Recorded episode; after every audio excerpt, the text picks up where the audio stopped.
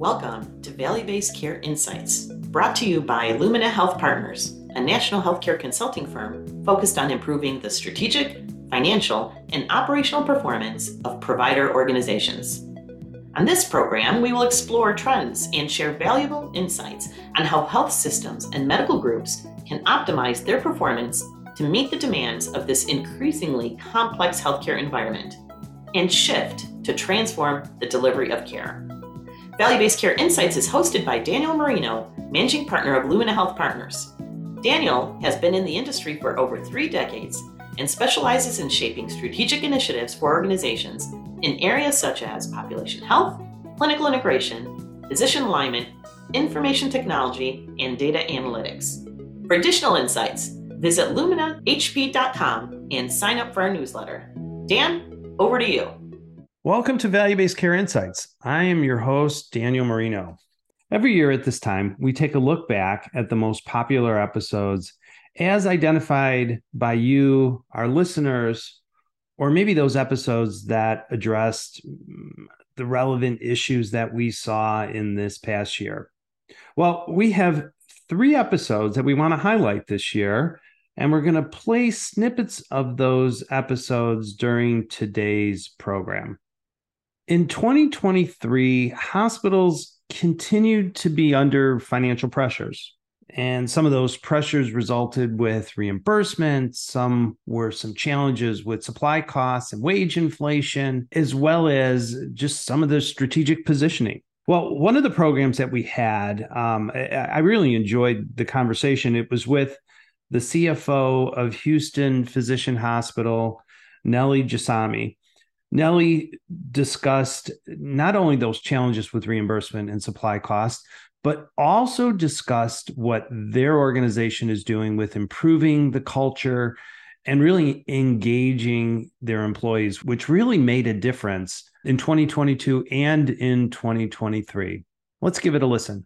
So Nelly, given those above challenges that I mentioned and, and some of the things that are identified in the Kaufman Hall National Hospital flash report, what are you seeing as, as some of the major issues affecting Houston Physicians Hospital financial performance? I think the two major drivers for Houston Physicians Hospital is the reimbursement pressures from the payers. We are, in the last eighteen to twenty-four months, we've had to go into renegotiations with a, with a few payers, and it's we got beat up, Dan. We got we got yeah. knockout, actually, on one of them. We just got knocked out. And the other one is uh, supply costs, um, which is not, not, I mean, we're seeing that everywhere. Every hospital is dealing with that. And so we're doing some things that are help, helping us offset those increases in supply costs that we can talk about later.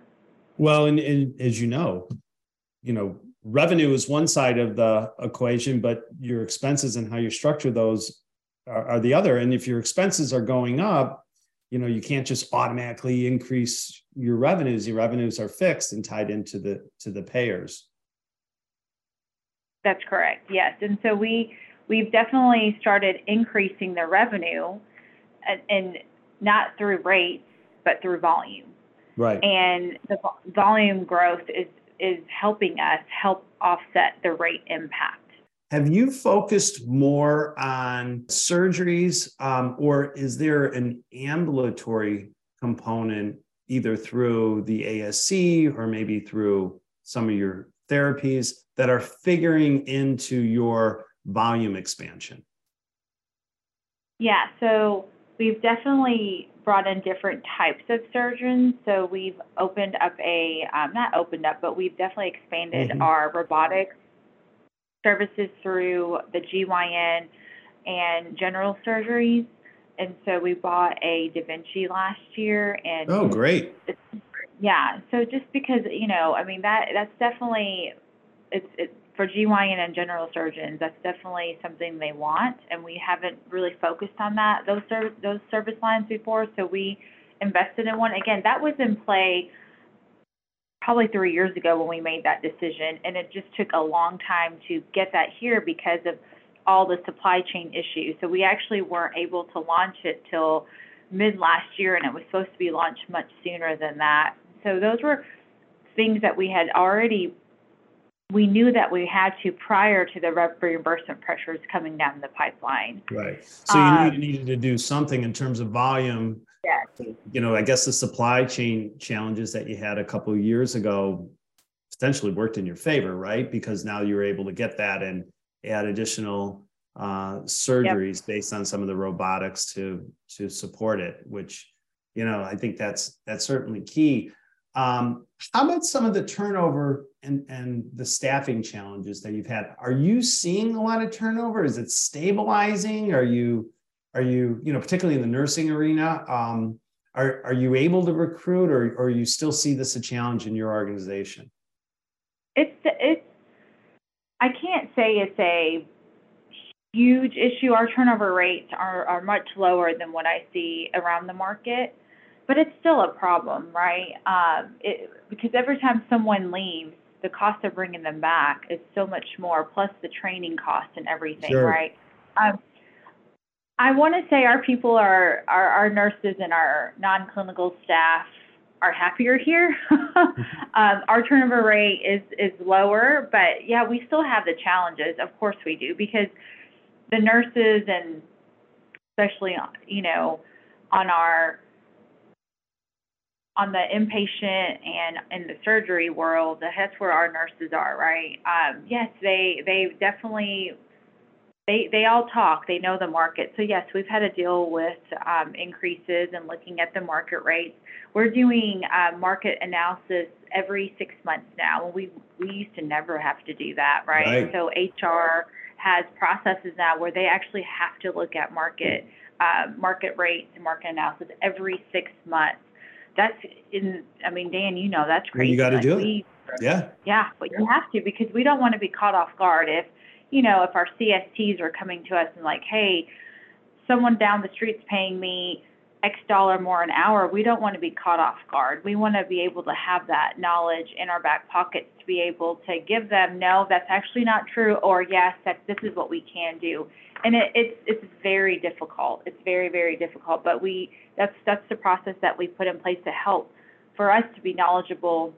Well, you have to be competitive, right? I mean, getting that insight, that's the only way to be competitive. And to be oh, yeah. you know, totally transparent to our, our listeners, I've had the, the the wonderful opportunity to work with Houston Physician Hospitals for a number of years. And Nelly, your your leadership team has built a great culture down there.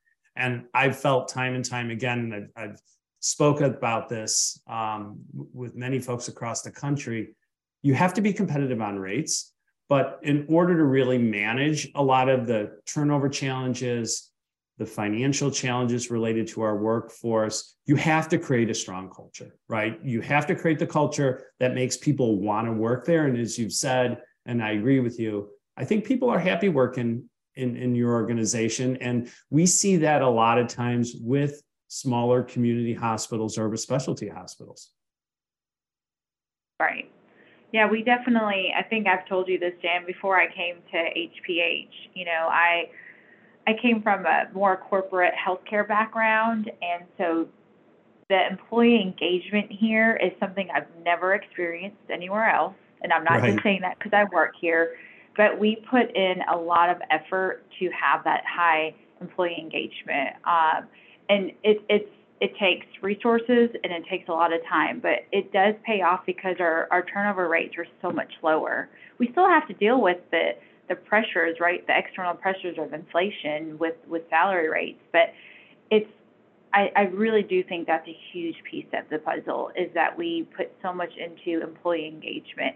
And look, when I first started here, um, our C E O, I, I would be like, wait, we're spending how much on T-shirts? You know, we, we give out, the, you know, we're known for our T-shirts here. And, you know, but it's a it little really, things make a difference. It's the little things. It really is. Um, yeah. We, we, we, every month we, every, in my department, Um, we spent, one, there's one thing we focus on every month um, in, in the departments. And for example, last, last month we focused on integrity, and um, each person had um, a banner, and it was, what is give give me what your integrity motto is for your for for you as an as a person, right? And so everyone, and again, and, and not it wasn't all across the hospital, but for all my departments, they did their right. individual one. But across the hospital, what we did was every department made their own banner, and then we were able to hang it up in in our um, cafeteria area, and everyone could see what everyone's motto was in terms of integrity. That's one of our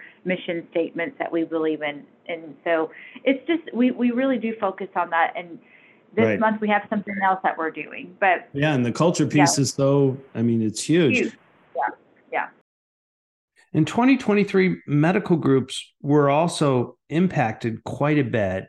And as we reflect back on what had transpired with a lot of our medical groups, many continued to look to their hospital partners for employment.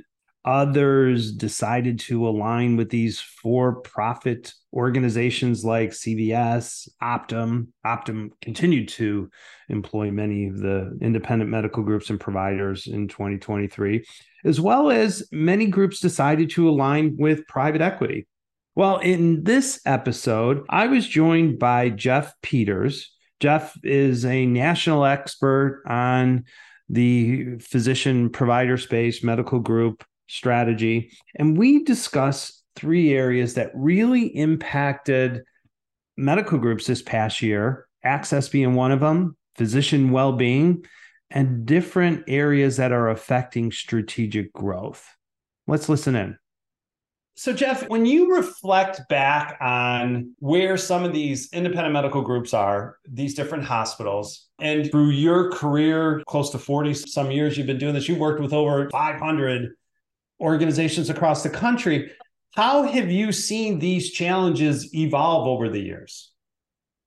Yeah, so um, I really thought about the fact that when I first created an employed physician group at Ingalls Hospital, which is now part of the University of Chicago health system. And the financials are coming out to the board, and the board is just overwhelmingly perplexed as to how we could possibly run physician practices that are losing thirty thousand dollars per physician, per primary care. And now when you see the losses over one hundred thousand dollars, I'm, I'm sort of thinking, what were they worried about? That was great. Yeah. And I mean, really? You're beating yeah. me up over this? Um, but we didn't have data on own practices. And, you know, it's very clear what the problem is. There's more need, demand for physicians and advanced providers than there are supply. So you have to pay more to attract and retain um, physicians. And you also have to pay more for their support staff. Yeah, for but, their support staff. Yeah. Absolutely. Yeah, I agree with you. I, I think the, you know, when, when, when I ref- And as well as with you, I, I talk to many leaders all the time across the country. Access is the number one issue that they struggle with. Wage inflation, if it's not number one, it's a close number two. Um, and, and retaining the staff is really key, as well as then physician well-being. So, so let's talk a little bit about access, though. You know, if you've got limited number of providers, you've got more demand than you do with supply, what are you seeing on some of these strategies? How are organizations, how, how are they dealing with some of this? Well, I think the first thing is that you've got to assemble teams to manage um, a group of patients. It's not only physicians, it's advanced practice providers, and um, in, in more quaternary tertiary practices, nurses. And you need to allow the advanced practice provider to see the patients that they're qualified to see, and you need to reserve the physician's time for the more complex patients. So the, the idea that we're always going to see a physician, it, it's just not going to happen. I mean, yeah. Recently I had a annual skin exam. I called my dermatologist. I was scheduled with an advanced practice provider. I thought she did a fabulous job. Yeah. Um, she was thorough and personable and identified things. So we've got to be creative in terms of our workforce, and we've got to save physicians time. When I go to my E N T with a sinus infection, there's a medical assistant who's assisting him with the scope and just getting everything ready. And he has a scribe. Wow. And, and he's dictating as he's seeing me what's going on. And he's able to really make efficient use of his time. So we've got to be creative. Yeah. And, and, and really innovative, right? These in, what you just described are these innovative care models around team-based care, around helping the physician succeed. And innovation in the care models, I fully agree with you. That's how we're going to help to kind of work through some of these access challenges. I think without doing that, the traditional model is not sustainable. No, and physicians like the team model. Um, a lot of the work that the team is doing is work that physicians um, don't like to do, the charting and the things like this. I mean, you hear physicians complaining about the fact at the end of the day, they're spending one or two hours on the E M R getting oh, caught yeah. up with their documentation to save them an yeah. hour or two a day. Phenomenal. And Dude. the other thing is just handling the telephone. Yeah. And the patient calls that come in and the emails that go to the physician. We've got to be creative in identifying what work can we take away from the physicians that gives our patients the care that they need and deserve, yet doesn't burden our um, high-cost providers. I absolutely agree. I, I think as we're thinking about the future strategy of, of, of medical groups, whether you're independent or employed, these innovations that you spoke about, this way of, of, of kind of uh, making the physicians more efficient, spot on. I, I, I absolutely see that as a necessity of performance. Let, let's talk a little bit about growth, though. Um, You know, obviously everybody's concerned about growth, and, and especially if your expenses are increasing, you can't necessarily cut services, you cut, can't cut staff. I think we're probably as lean as we've ever been. You have to focus on increasing the patient volume, you have to focus on increasing revenue. In your opinion, where, what, where are some of those key growth initiatives that help to kind of drive the financial performance? Yeah, and, and I think there's been models in the market for a very long time. Multi-specialty groups are very profitable, and they tend to attract and retain providers. And single specialty groups like urology, where you're able to get all the urologists in a market to come together so that they um, not only share practice overhead, but then it supports um, pathology, it supports imaging and, and treatment for it, makes sense. So what the growth has to focus on is getting a large enough group of providers that drives ancillary revenue. You're not going to make your money on the profitability of a physician practice. Where you're going to make your money, particularly for academic medical centers or hospital practices, in establishing integrated ambulatory campuses where there's urgent aid to take care of the patients that don't have a primary care or don't want to wait, that primary care um, surrounded by specialists So the urgent aid for the patient that doesn't have a physician can refer that patient to the primary care. So there's an ongoing relationship. As that primary care picks up a heart murmur, there's a cardiologist in the building that they can refer them to. And there's a spectrum of diagnostics and treatment. What we're seeing is, um, and the University of Chicago has been masterful at this, creating these integrated campuses with urgent aid, primary care, secondary care. Um, right, so it's all sort of integrated, and it's it's right there for the patient and for the physicians, so you can actually have create more of a, a longitudinal care model, getting the results that you need. In twenty twenty-three, our industry saw a continued influence in Medicare Advantage. Medicare Advantage continued to grow. And as all of us know, if you're continuing to look at a lot of the news and, and the direction, Medicare Advantage into twenty twenty-four is going to be one of those topics that we're going to see continued growth.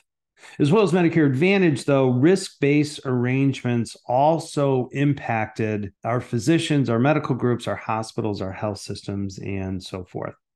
In June of last year, I was joined by my colleague, Cliff Frank, and we had a great discussion on the rapidly changing Medicare Advantage products, as well as some of the risk-based arrangements. Cliff always provides great insights, along with a little bit of entertaining conversation. Let's listen into this episode. So, Cliff, help us make sense of this. What are you seeing in terms of some of these changes? There's been a lot going on just in, in the last month, month and a half or so. Well, C M S has been taking a lot of heat from Congress and from industry observers that they kind of gave away the store for the last ten years. So on basically uncapped risk adjustment. Now, they signaled with some of the A C O products a willingness to change that, in that they capped the risk score gain you could get in in M S S P A C Os at three percent over multiple years, uh, whereas it's uncapped in Medicare Advantage until twenty twenty-four. Right. With the new with the new regs, they're signaling that that gain is going to end in several ways. First, they're making it harder to actually get risk adjustment. A lot of di- they went from I C D nine to I C D ten I C D ten or ten to eleven, I forget which.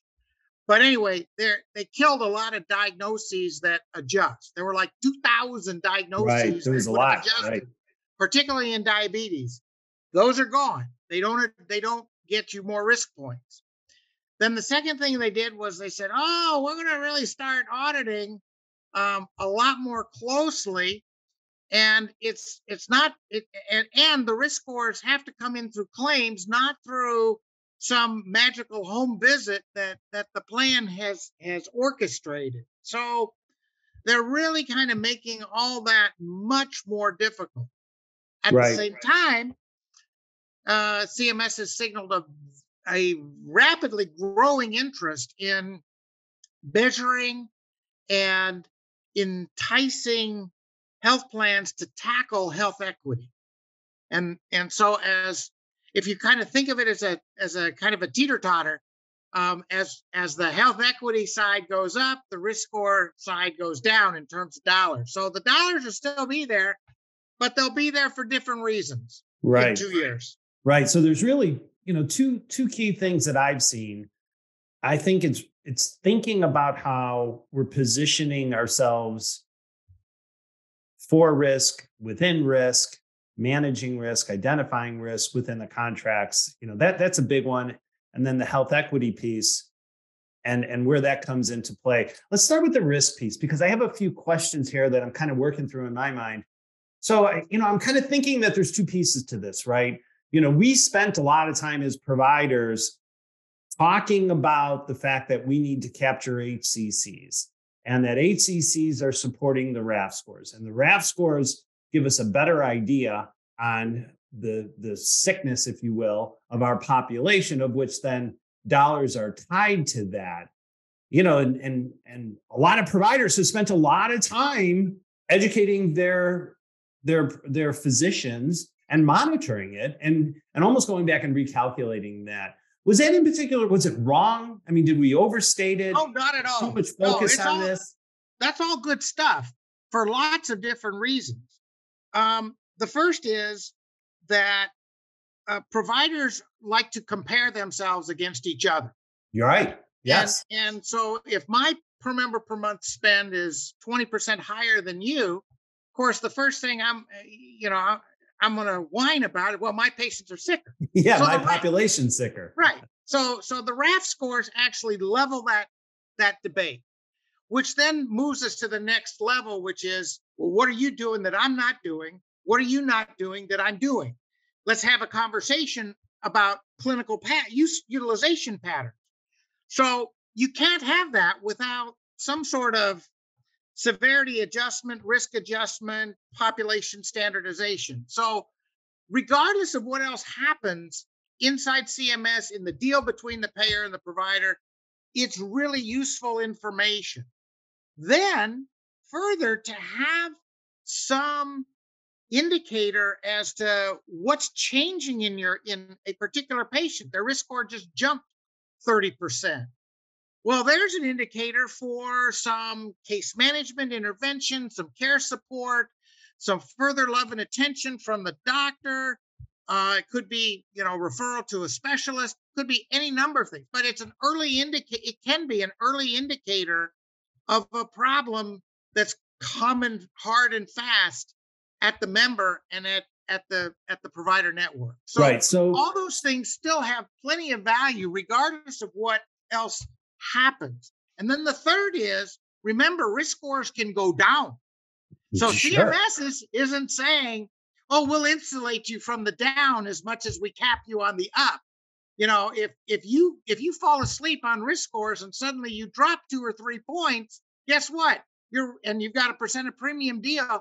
Your revenue just went down. You just so, went down. Yeah. So the performance model still has to be there, right? It still has to be sound. You still have to manage that population around cost of care, around yes. utilization. Yes. And then you have to accurately identify the risk. I think the key to it, though, is that if the risk is going up, if the cost of care is going up, And, and even, you know, if it's based on overutilization, as you mentioned, some interventions around care and care um, management has to come into play, and you have to show that you're taking some responsibility to, to manage that.